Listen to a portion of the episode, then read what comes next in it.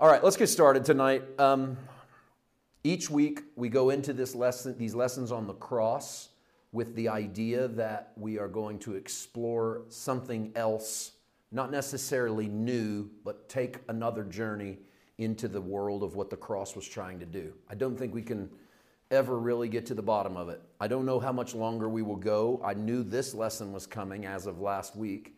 I do not know for sure where if if we will or where we will go if we do it another week. So I, I, am starting to land on these Tuesday nights with the idea that, well, maybe this is it. Maybe this is it.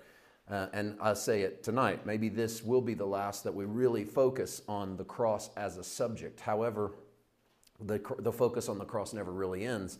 The reason we started this was because this, the church is the declaration of the wisdom of God to the world. What does the church have that the world needs? The message of the finished work of the cross. And so that's why I, I've picking up, picked up this idea that the cross needs to be emphasized in this group and to our audience because it's what the church has that makes us unique is the message of a crucified Christ. I want to title tonight Beyond the Cross. And I don't want to comment on that title yet. I want to save that until I read my text. And I want to read just a few verses and I want to read one verse, one set of verses from the front of Corinthians and another set from the back side of Corinthians. And I say that on purpose because at the front of a letter, you're saying one thing, and at the end of a letter, you're saying another thing. You set a letter up, you say what you're going to say, and then you say goodbye. The first Corinthian letter is spectacular in a lot of ways. Uh, probably the most popular is that he's got to correct his church. Corinth's got some problems. But it's also spectacular in the way that it opens versus the way that it closes. How it opens by focusing on one aspect of what we consider the gospel, and it closes by landing on another aspect of the gospel. And when you realize it's in the same letter by the same author, it almost leads you to believe that as Paul writes or speaks, because he's probably speaking his letter, it's conversational, he rounds out his theology a little bit. So let's take them in order from the beginning. 1 Corinthians chapter 1, verse 22. The Jews request a sign, and the Greeks seek after wisdom, but we preach Christ crucified, to the Jews a stumbling block, and to the Greeks foolishness. Simply put, focus on this as a thought. We preach Christ crucified. Paul uses the pronoun we, maybe pulling the Corinthian church into his sphere of influence.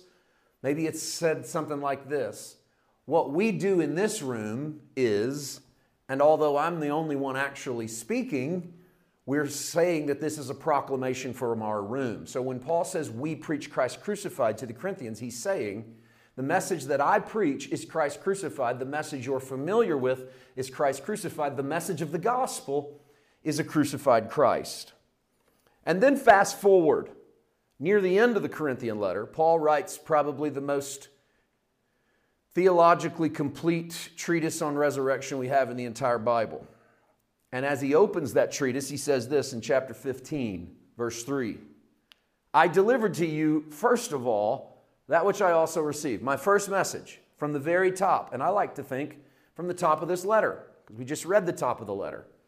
The first thing that I gave to you was Christ died for our sins according to the scriptures. That's another way of saying Christ crucified. The first thing I told you was we preach Christ crucified. First thing I preach to you is Christ died for our sins according to the scriptures. He was buried.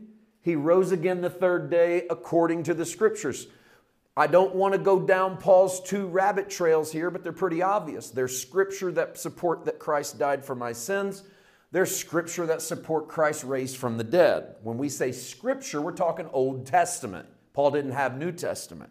He only had Old Testament. So Paul says, I got it from the Lord Jesus and I present it to you that according to my own personal studies of our scriptures, our text, Christ died for our sins and Christ rose again the third day. And we could, tra- we could chase both of those rabbits and go through all the Old Testament scriptures that try to point to that. That's not the point of what I'm trying to do. I just want to show you that Paul said we preach Christ crucified. And at the end of his letter, he goes, I preached that Christ was crucified for your sins, but I didn't stop there. I also preached that he, wrote, he went into the grave and that he rose again the third day according to the scripture. And then, as if as he's working that out, out loud to the Corinthians, I told you guys at the beginning, Christ died for your sins. He went into the grave. He rose again the third day. It's like he has this epiphany that he lands on, that he builds his entire resurrection argument around. And it's this from verse 17. If Christ isn't risen, your faith is futile you're still in your sins. Put them all together. We preach a crucified Jesus. I preach a Jesus crucified for your sins, who was buried and raised again on the third day. By the way, if he wasn't raised on the third day, who cares about your faith? Your sins aren't gone. So the connection that Paul makes is we preach Christ crucified, but we preach Christ resurrected because if we only preach Christ crucified and we don't preach Christ resurrected, who cares that you believe in a crucified Jesus? Because your sins aren't gone if he didn't come out of the grave. So, in that little Corinthian letter, Paul connects the two major tenets of Passion Weekend Good Friday and Easter morning. Jesus died, Jesus is resurrected. He doesn't just connect them, that was easy.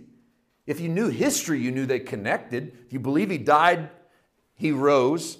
That's a simple connection on, on, on what we know as Passion Weekend. But he connects them theologically. Jesus dies, he dies for our sins as our sins. But if we just put him in the grave and we do not go on to see a resurrected Christ, if he didn't resurrect, who cares? And I know this is a bold way to say this, but I think this is what sounds to me this is what it sounds like when Paul says it. If he just went into the ground and died for your sins, who cares what you believe? You're still a sinner. Because if all he did was die, so will you. Right? I mean, the wages of sin is death. If he met your death, if he met death by becoming your sin, then he met death the way you will. And so Big deal. All that really taught you to do was how to die. Didn't teach you that there's anything after that. But if he's resurrected, you're not still in your sins. Not if you believe on the resurrected Jesus. And this was important to Paul. This is why Paul rarely calls Jesus Jesus.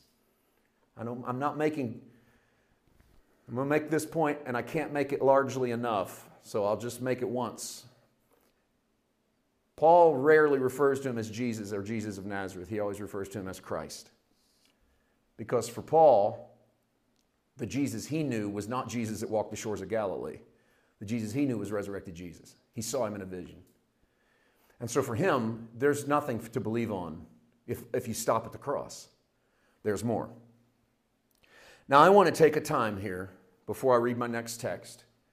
I want to share a few things from my own personal journey in regards to this title. I told you I would talk about the title in a moment, and that is Beyond the Cross. Let me share a little testimony of that.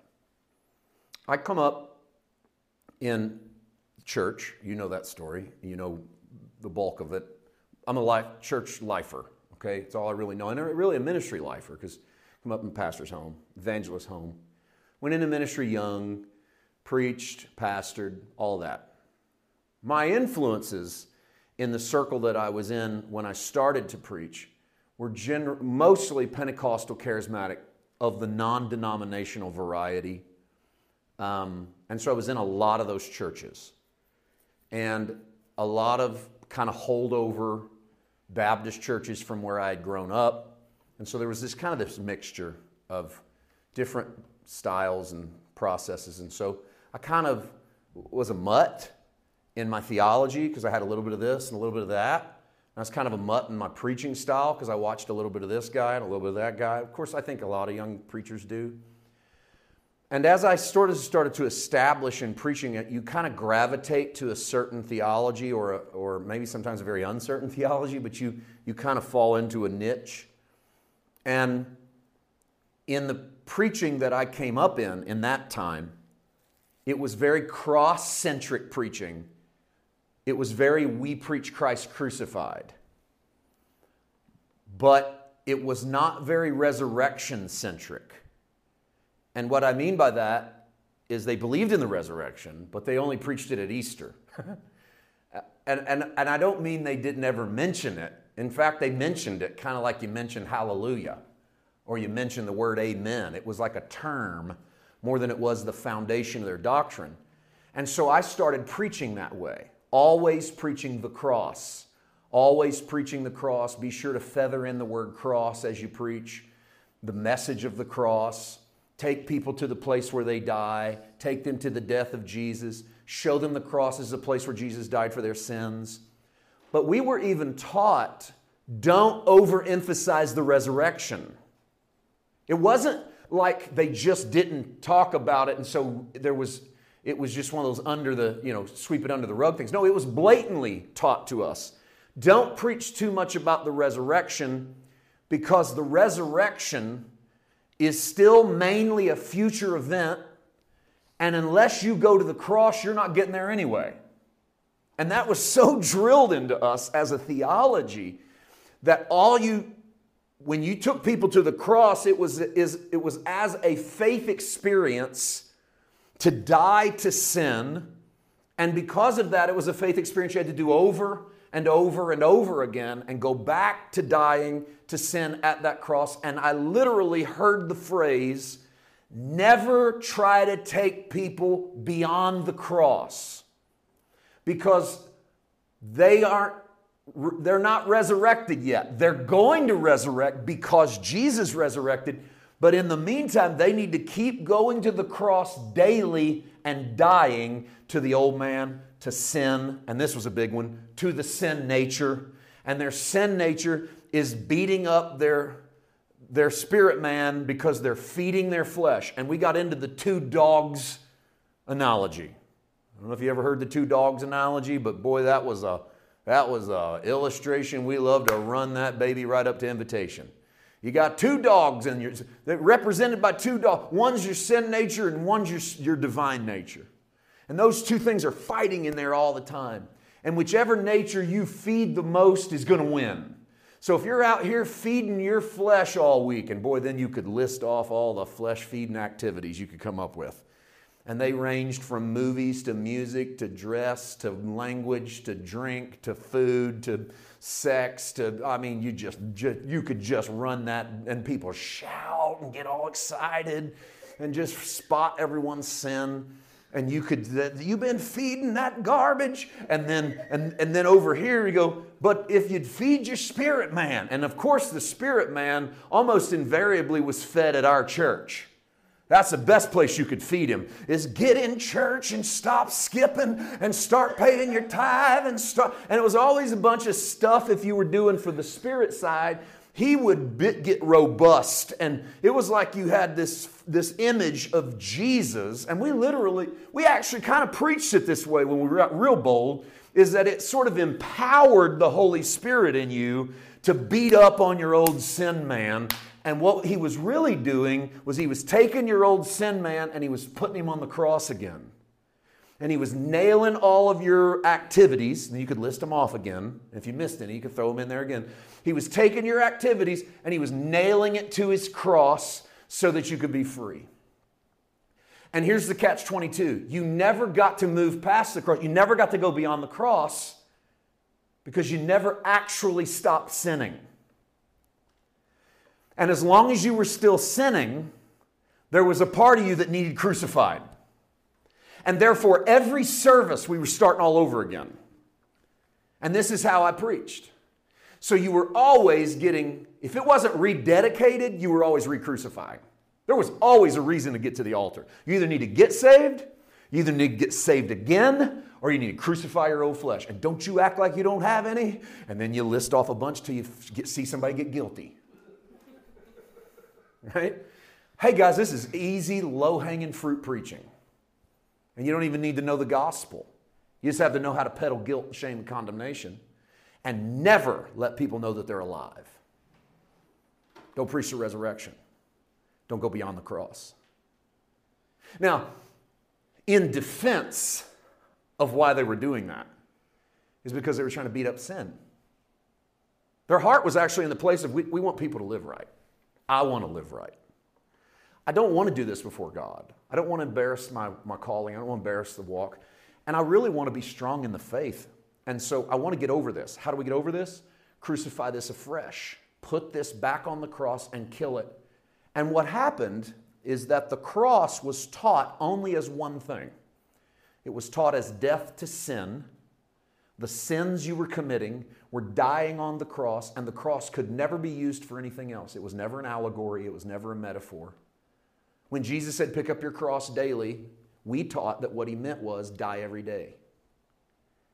We didn't have any room for him to be saying, Pick up the biggest burden in your life and carry it, and I'll carry it with you. And because of that, we didn't preach to practical suffering in people's lives. We never talked about depression. We never talked about anxiety. We never talked about physical pain. We never talked about mental deficiencies. When we did, they were always spiritual problems that needed healed. Like if you had anxiety, it was because you hadn't cast your cares upon the Lord. If you were depressed, it was because you weren't focused on Jesus.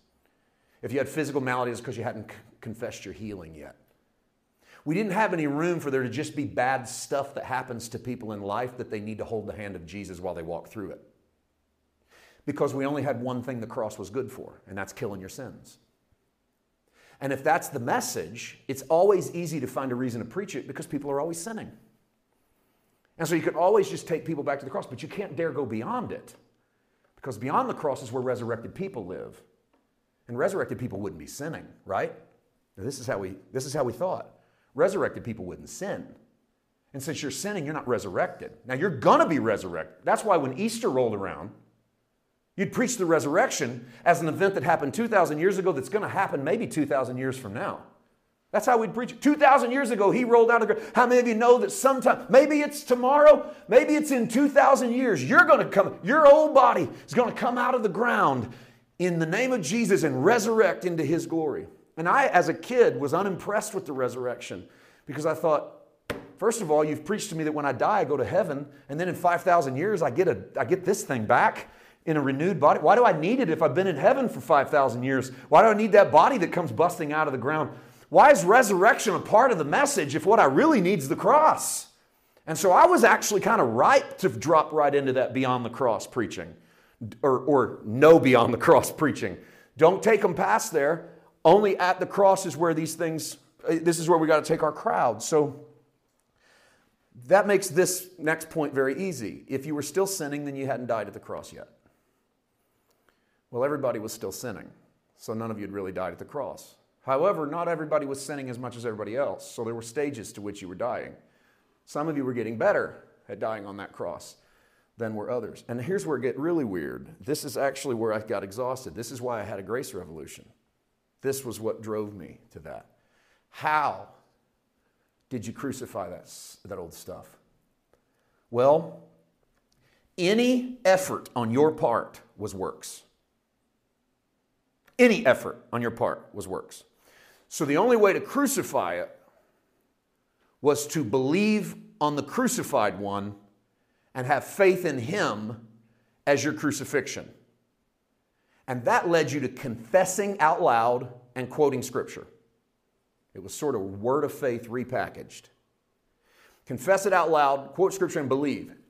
And if you didn't sin, then your faith was properly placed in the cross of Christ. If you sinned, then your faith was not properly placed in the cross of Christ. You were starting over again.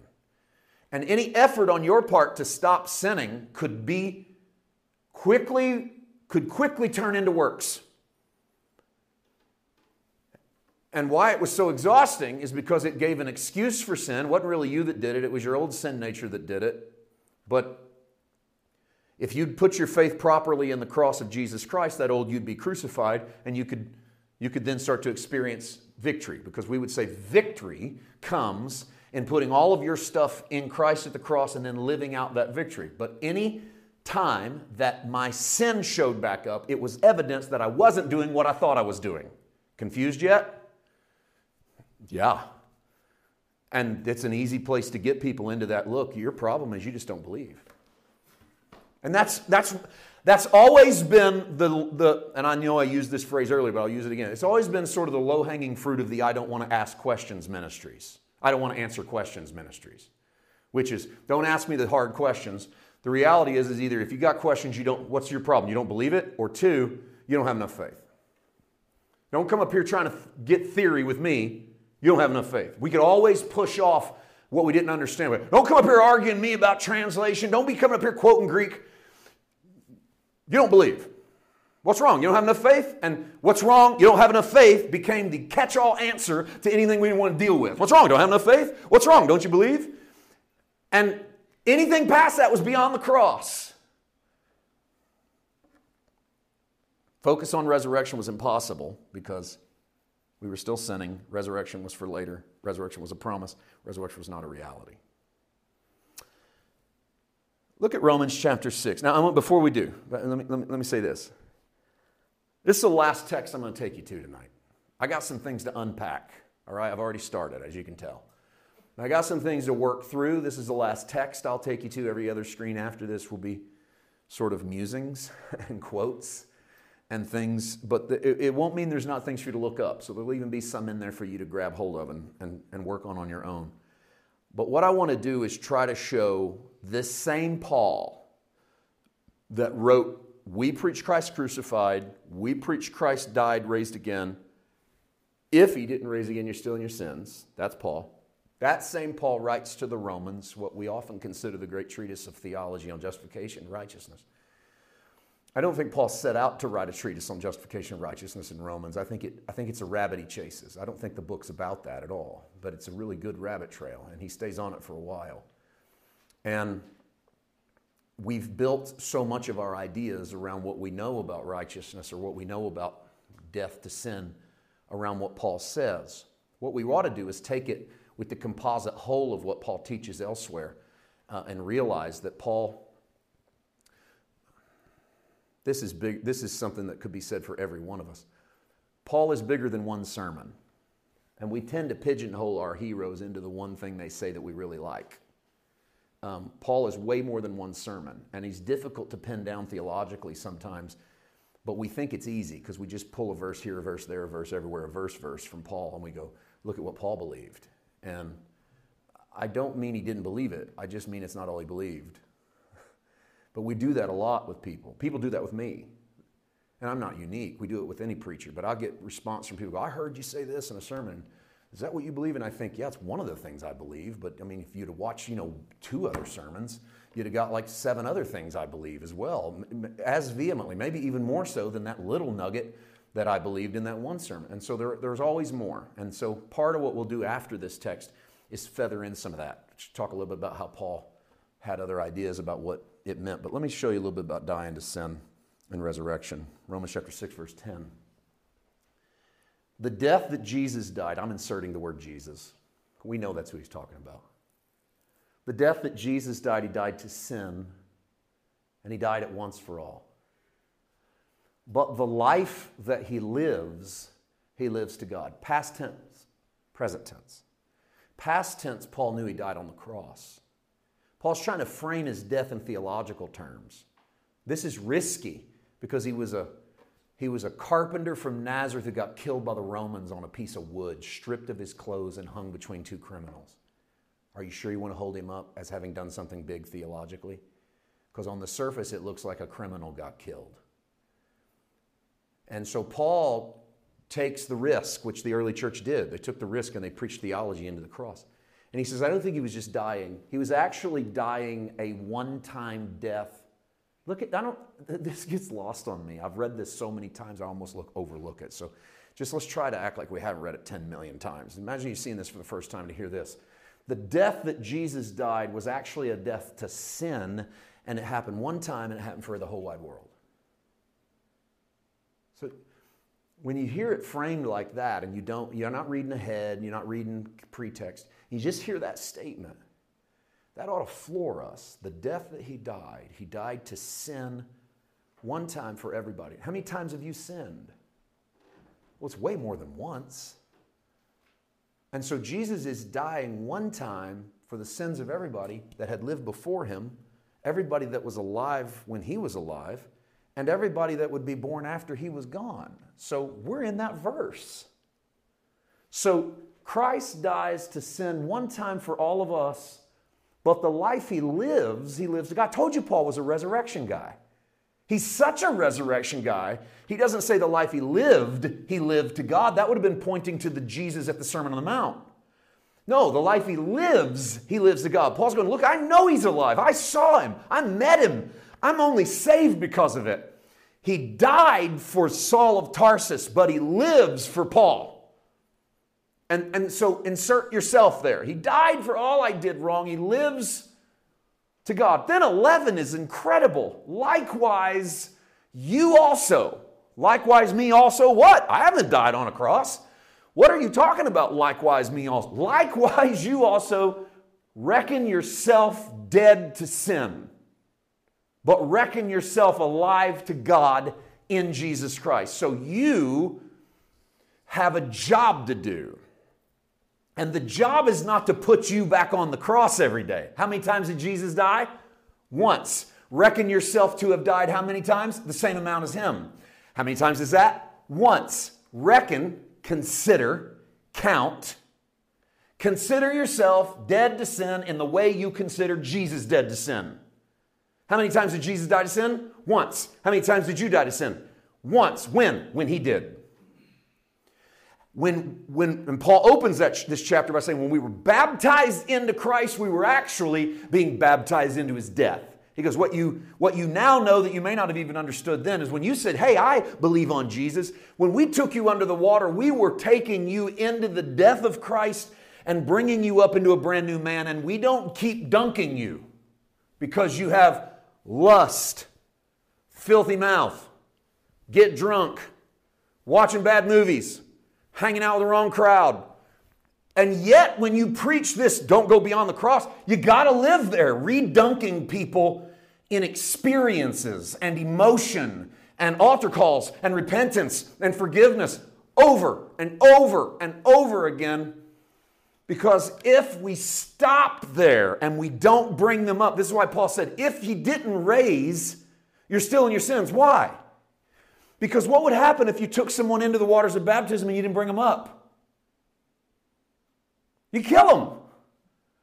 And so Paul goes, if Jesus didn't come out of the grave, guess where you are? You're not alive. You're going to die right there. And that is part of our Christianity. I died there, but that's not our Christianity. It's part of it, it's not all of it. The best part is not the going under. The best part is the raising up. And if we are dead in Christ, we are also alive into his newness of life. Or as Paul says, he lives to God, he's alive. And so the cross becomes the place I meet the end of my sin but I don't stop sinning. I just meet the end of my sin. It's dead in Christ. I got, you go, how? I, I don't believe that. Okay, fine, you don't have to. Verse 11 told you to do it, reckon yourself. See, that's your job. You want to know what you get to do? Reckon yourself dead to sin. I didn't say that if you reckon yourself dead to sin, you'll stop doing things wrong. That's where for years I was trapped in this preaching.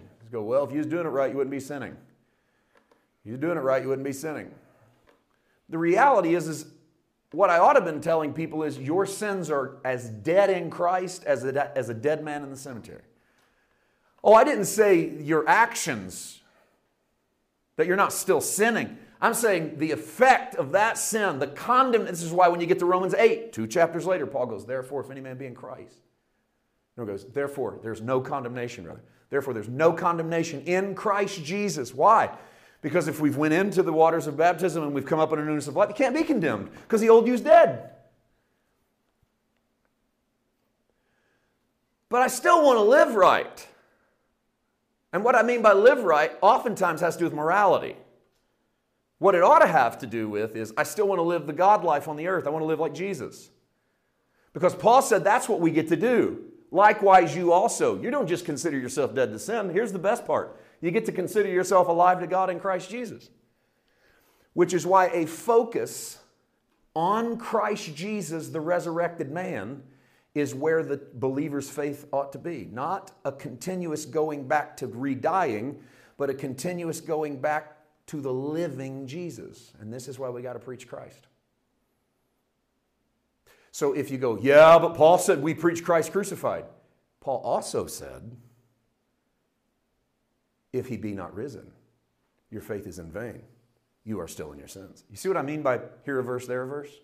Because you can go, this church, we preach Christ crucified. Woo! And then the same Paul 14 chapters later goes, you know, by the way, if that's all we preached, then we're all still in the water. And guess what happens when you leave a guy under the water? He's dead. and none of us are alive to Christ and you got to consider yourself dead to that life. So you're going to have things that cross the theological plane in Paul's writing. Sometimes, and I just did a little bit of this in, in Poplar Bluff this weekend. We're going to put this sermon up this weekend. I did a sermon called Two Truths.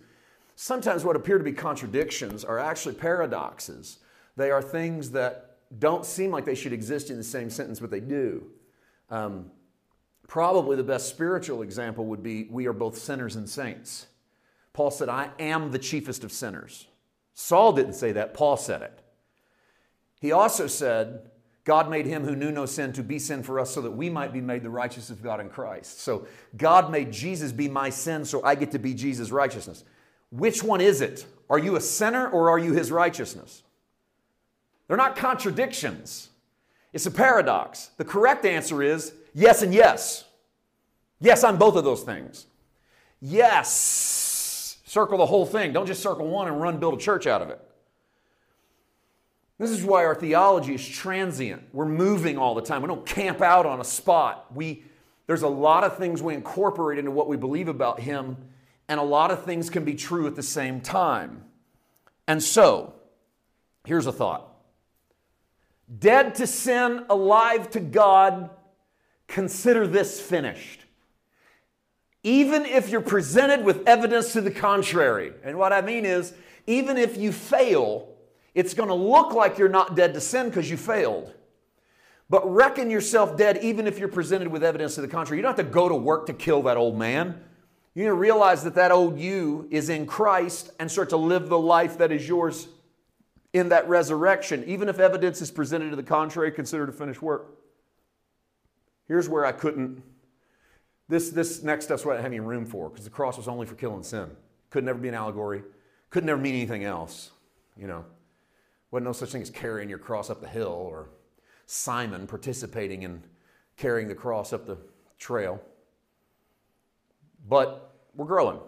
And in my growth, this is what I would say is that I still carry my cross. Oh, I know that my death is in Christ, but I still carry a cross. And sometimes and I put in parentheses the word burden because what you're really doing when you pick that load up and you put it on your shoulder and you walk up that hill is you're carrying a burden.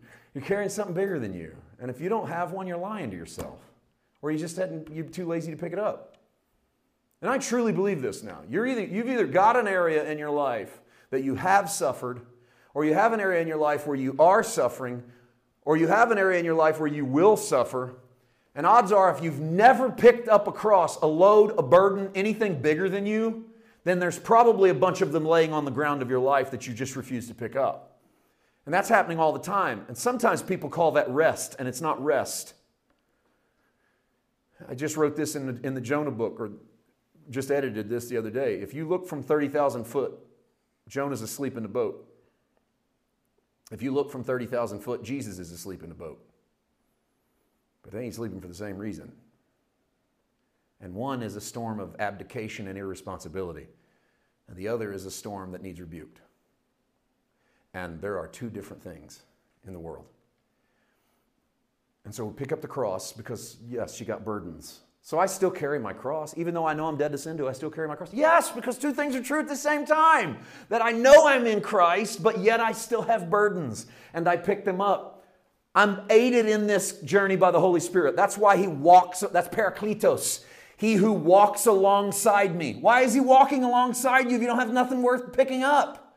My yoke is easy, my burden is light. You know what a yoke is? A yoke goes on the neck of one ox coupled with another one. So who's over here? Jesus said, I'm going to leave you orphans. I'm going to give you the Parakletos. He's going to walk alongside you. My yoke is easy, my burden. Is light. So if you let me do the work, it'll be better. And so I carry it up a hill. I'm aided by the Holy Spirit. Here's another one. I still die to old habits. Here's a verse you can look up at home. Colossians 3 5. Paul said, Put to death the sins that are in your members fornication, uncleanliness, lust. He, he lists off a bunch of sins in Colossians 3. And leading into it, he said, I died and my life is hid with Christ in God. So therefore, put to death the sins that are in your body. Which one is it, Paul? Are you dead or are you putting to death? Circle them both. Because the truth is, is my death to sin is in Christ. But I got a bunch of junk that I'm carrying around that don't look like my Jesus. And some of them going to be laid down. And by putting to death, Paul doesn't say get re crucified. Oh, guys, when you sin, it's because you're not really crucified with Christ. No, he just said you're dead. He didn't tell you to re die. He said you're dead in Christ. But so there's going to be some stuff in your life that you lay down. That's the process of the Holy Spirit going, I want to take this away. And we start to lay those things down as we walk in Him. So I'm still dying to old habits. And how's that happen? Transformation. Transformation is not quick. Transformation is sometimes painfully slow. But as the Holy Spirit transforms me, some stuff I'm all excited about now I won't be excited about in a year.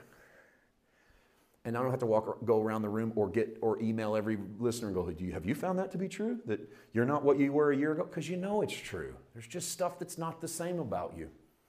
And yet I still, even though I know I am in his resurrection, I still anticipate resurrection. The difference now is that I don't anticipate it as an event 5,000 years from now where this old body comes popping up out of the ground because I was asleep for, you know, five millennia waiting. But I take Paul's 15th chapter of Corinthians serious that the resurrection, resurrected man is a celestial man that looks nothing like a terrestrial man, and that that resurrection is accessed in Christ. And so I've already started tasting of my resurrection now, the life of God in me. And I anticipate the fullness of my resurrection when the terrestrial takes on the celestial. And that's where Paul's going with that argument. All right, I'm going to. Here, here's, here's some thoughts, and I want to just slow work through. And I want to say this up front I'm not trying to diss this theology, this evangelical theology. I'm just trying to show you that this is where we are with the cross. Most of us in this room, most people watching, this is how we view Christianity. Our traditional understanding of the cross is couched in terms of a sin debt owed to God. That's how most of us look at Christianity. Every, we'll, we'll say this everybody in the world owes a sin debt to God. And God intervenes in the sin debt. And we outline it in evangelism this way. And I just use five. There's, there's probably a few more. I'm, I'm kind of parsing and just trimming down a little bit. But here's some basics of our evangelicalism. Number one, God created man with free will. Okay, this is how we explain why some people do one thing and why other people do it. Again, I want to say this, I'll probably say this three times as I go through. I'm not cutting these down. I'm showing, I'm just trying to show you that this is about all we've got room for in the church when it comes to the cross. But I'm also going to show you that it's about a thousand years old. Okay? Which means that the early church had a different idea. I'm, I'm going to tell you that up front. The early church had a different idea. The early church fathers had a different idea, but here's where we landed. See if it sounds familiar. Everybody's created with a free will. God lets you do whatever you want. Number two. What happened is that we broke God's law, and because of that, all of us are underneath a debt. Adam and Eve broke God's law. Everybody in front of us broke God's law. You broke God's law. And because of that, there's a debt that man owes. If God is our creator and God gave us the law and we owe a debt, then who do you think we owe? Think about it again. God created all of us, God gave us law. We broke God's law, so who do we owe for what we've done? God. And because of that, most of our theology is wrapped up in you owe God. This is how we preach to people. This is how it's easy to put them under guilt. You had a free will, you broke, you did what you wanted to do, you owe God, you owe God a debt. Number three, Humanity is the one that sinned, thus, only a human can pay the debt. This is really popular. This is how we get to Jesus. Since people sinned, God can't just forgive it. A human's got to pay the price, so God became one of us. So God comes down and becomes a man so that the debt owed by all men could be paid by one man. Who, who's it owed to? God, which has Jesus paying God off. Starting to feel, starts to feel a little odd, doesn't it? The only reason it feels odd is because you've already been in, introduced to alternate ways to view the cross. And because you've been introduced to alternate ways to view the cross, when you go back to this is the only way to view the cross, you start to go, hmm, I wonder if there could have been more. Um, we're going to stay on this track for a second, though. Let's stay here because this is kind of what we've had for a while. Humanity sinned. We need a human to pay the debt. God became a man. Number four. So Jesus died on the cross as payment. Payment to whom? An offended God. And he did it for the whole wide world.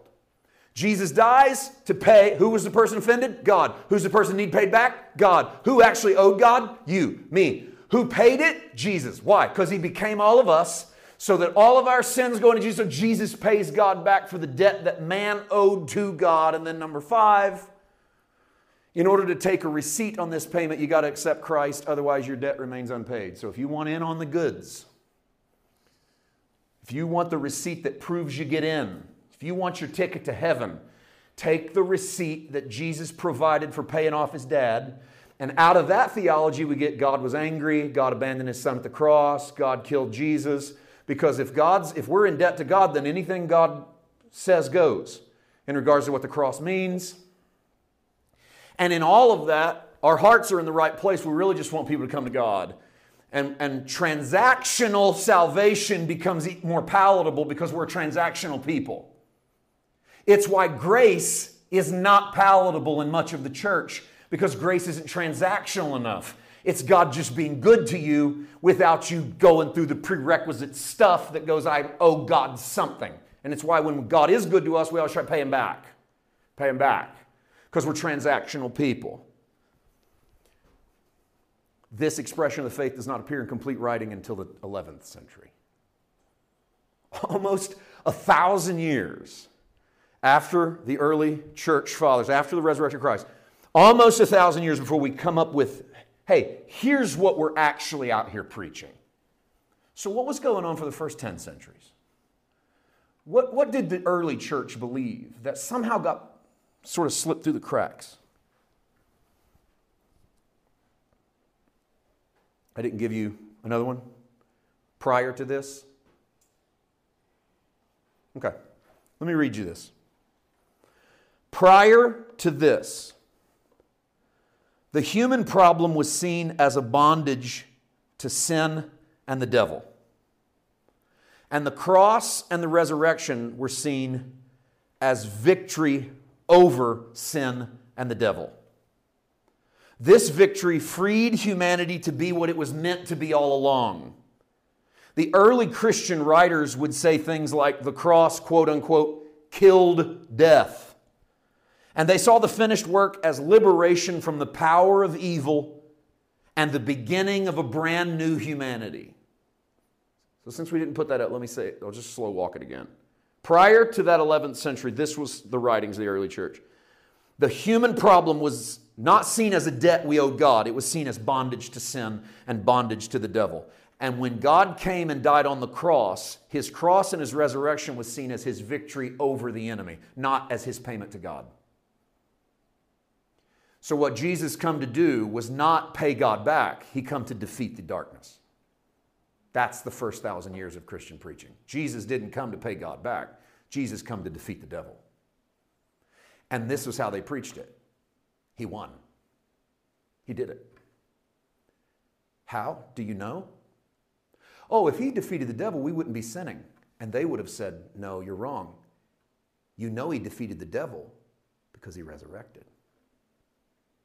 The one that had the power of death and to hold you in death was the devil. And when Jesus rolled the stone away and came out, the devil had lost one.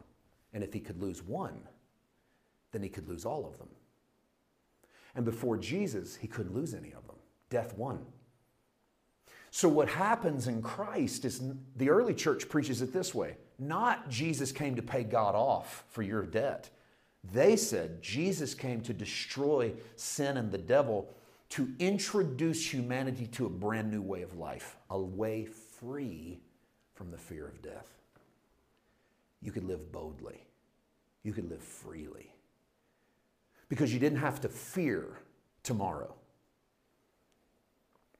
Let me show you some writings of some of those early. Can you give me the Irenaeus quote? Second century.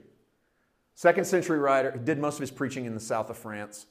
Irenaeus was a third, he, Irenaeus is famous for being the last visible living chain between the disciples and the early church.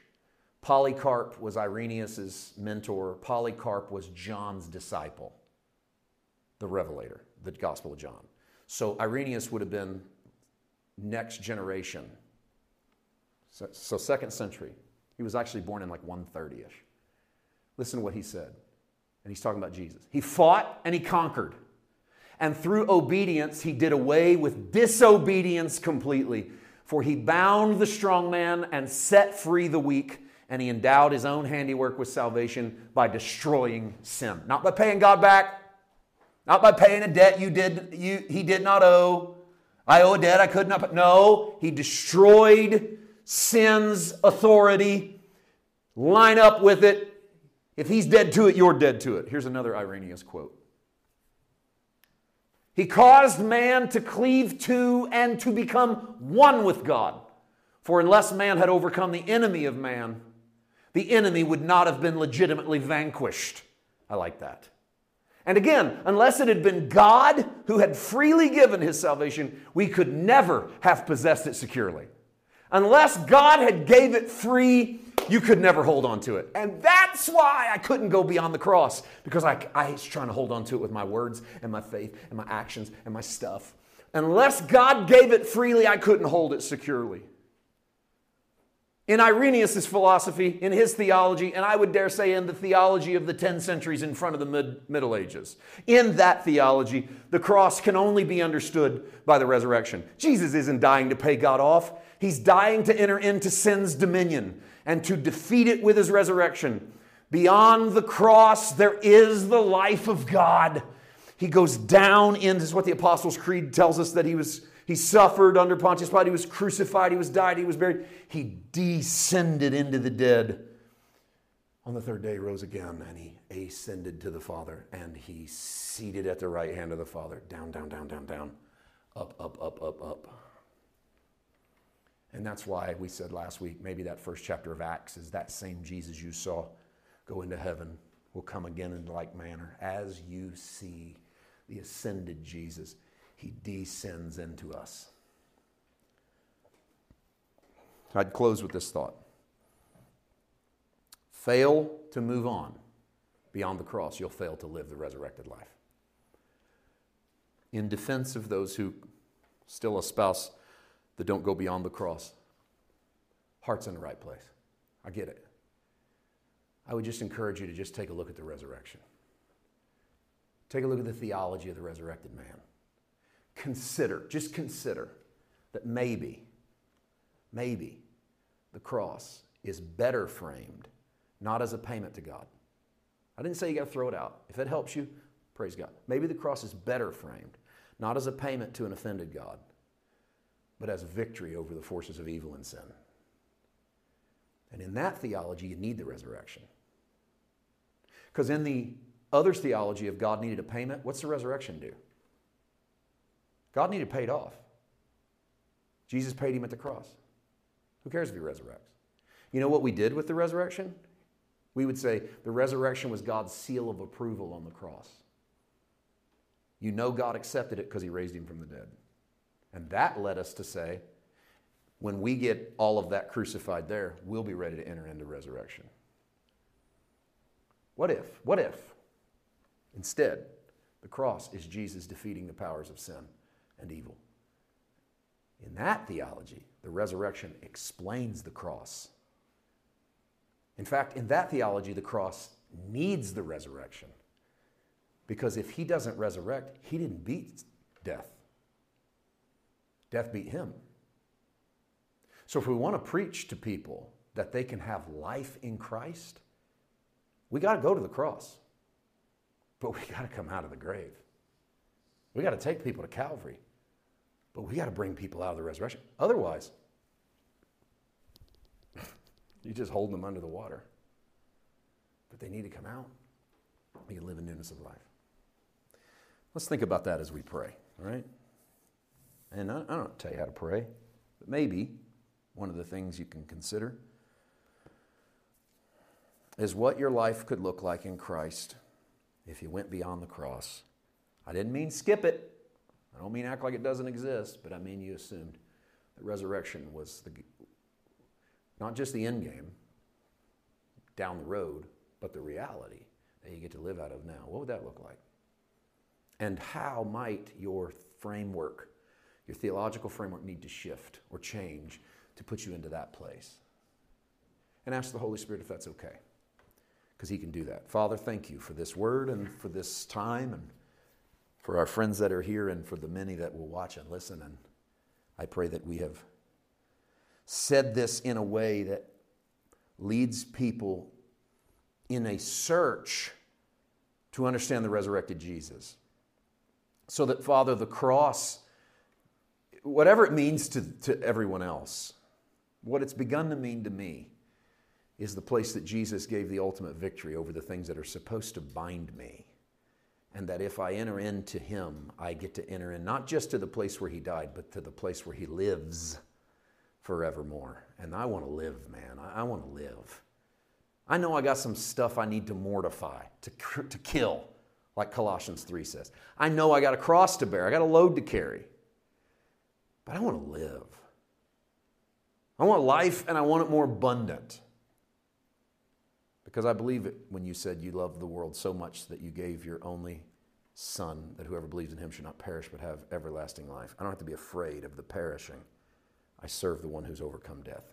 In Jesus' name, amen.